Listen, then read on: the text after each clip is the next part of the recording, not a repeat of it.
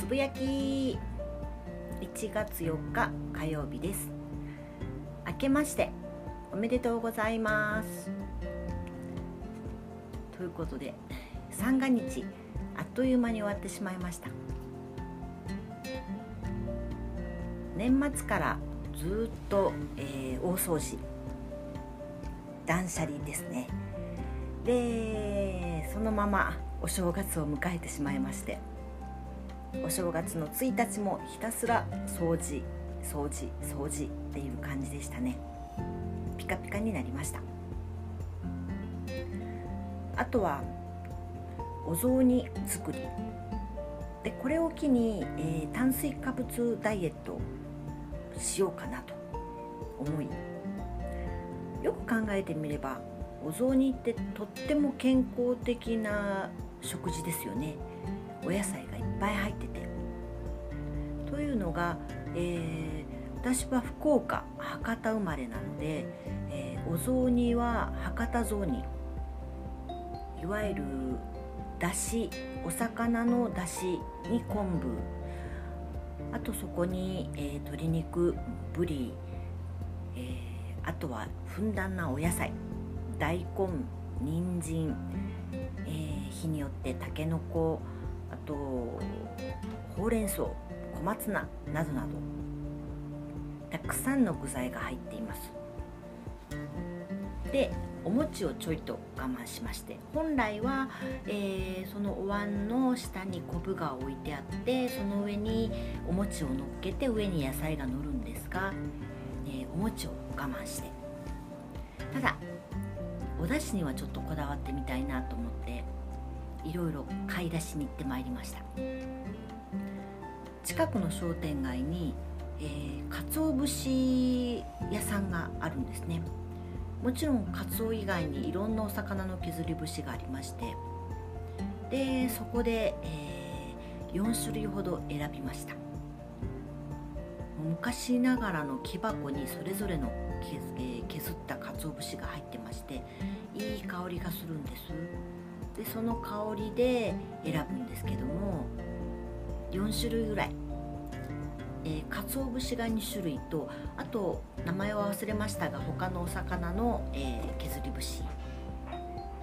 でその4種類を、えー、持ち帰る時に、え、紙袋なんか昔ながらの紙袋に入れてもらえるんです。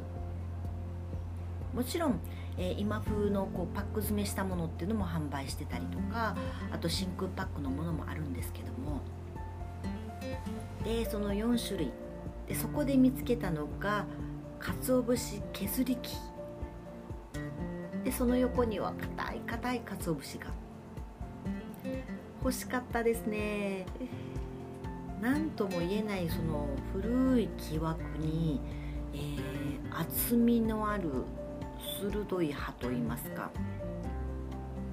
うん。よく削れそうな刃そしてそれ削り終わった後下にたまるようになってる木箱の引き出し。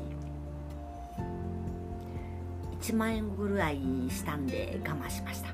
その横に今風の5000円3000円の削り節木もあったんですけどもぱりねそのね古い昔ながらの削り木がね欲しかったですね。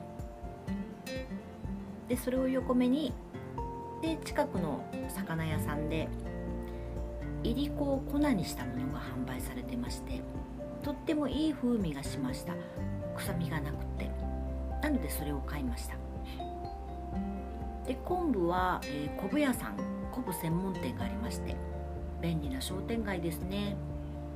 でそこで、えー、いつもだったら普通の昆布を買うんですけどここはちょっと奮発してなんか北海道産のねなんかめちゃめちゃいいちょっとつまんだんですけどちょっと何とも言えない昆布感が美味しかったのでそれを手に入れました。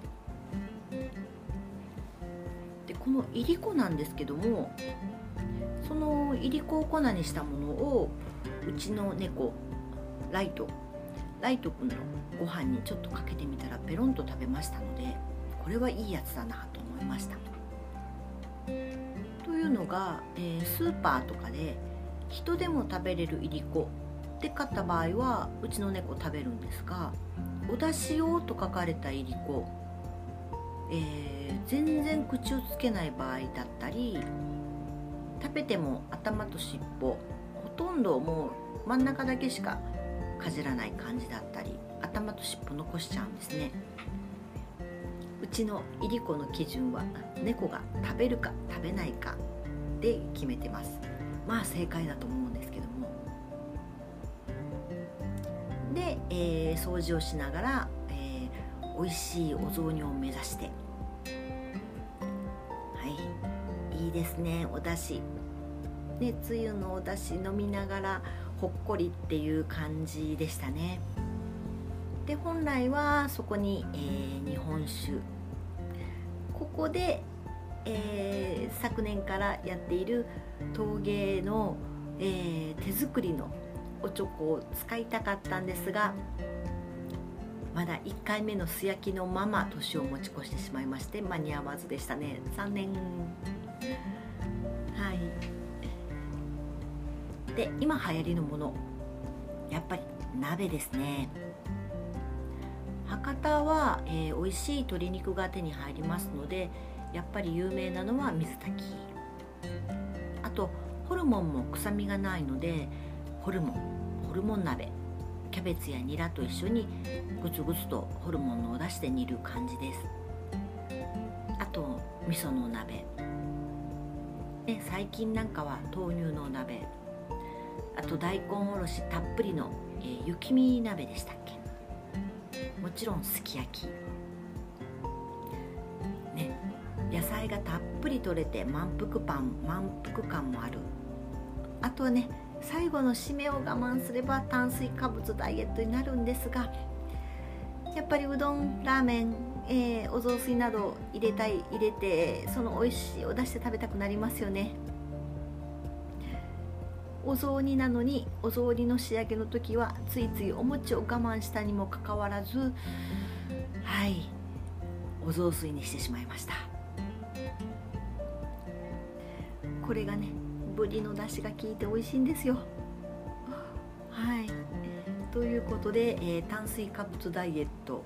1日に1日にしてならずではございましたが、まあ、その分鍋で野菜たっぷり取れているのでとりあえずは1月7日の七草がゆまでは鍋いろんな鍋やってみようかなと思ってます。1月4日本日は仕事始めでありますけども、えー、オンラインレッスン、まあ、N レッスンでは1月の1日からでしたね。意外に皆さん時間が空いちゃうんですかね。で台湾にお住まいの日本人の男の子。あと東京の男の子。北海道にお住まいの、えー、幼稚園の女の子。などなど。1月1日2日、えー、ずっとオンラインレッスンでしたね。オンラインレッスンで面白いのは、えー、ご近所の方ではない地方の方々とお友達になれることでしょうか。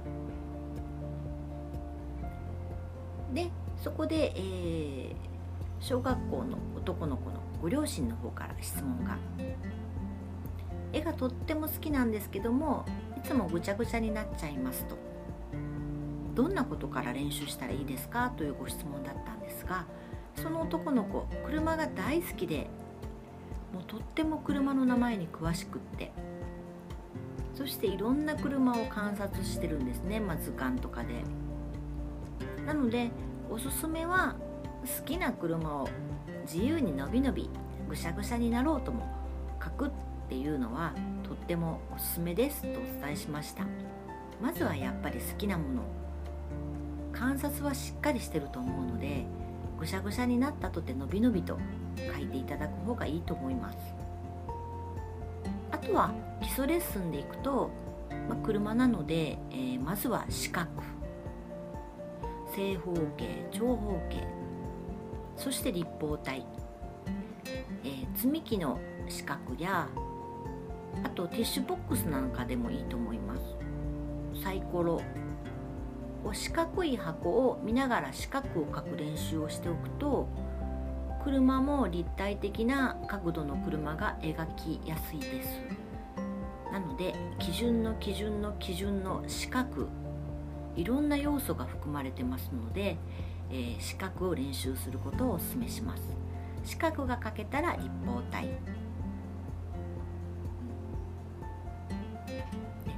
1月4日、えー、仕事始めではありますけども皆さんによって皆さんにとって素敵な一日そして、えー、素敵な年になりますように、えー、なかなかこううまくはまだ喋れておりませんが本年もよろしくお願いいたします。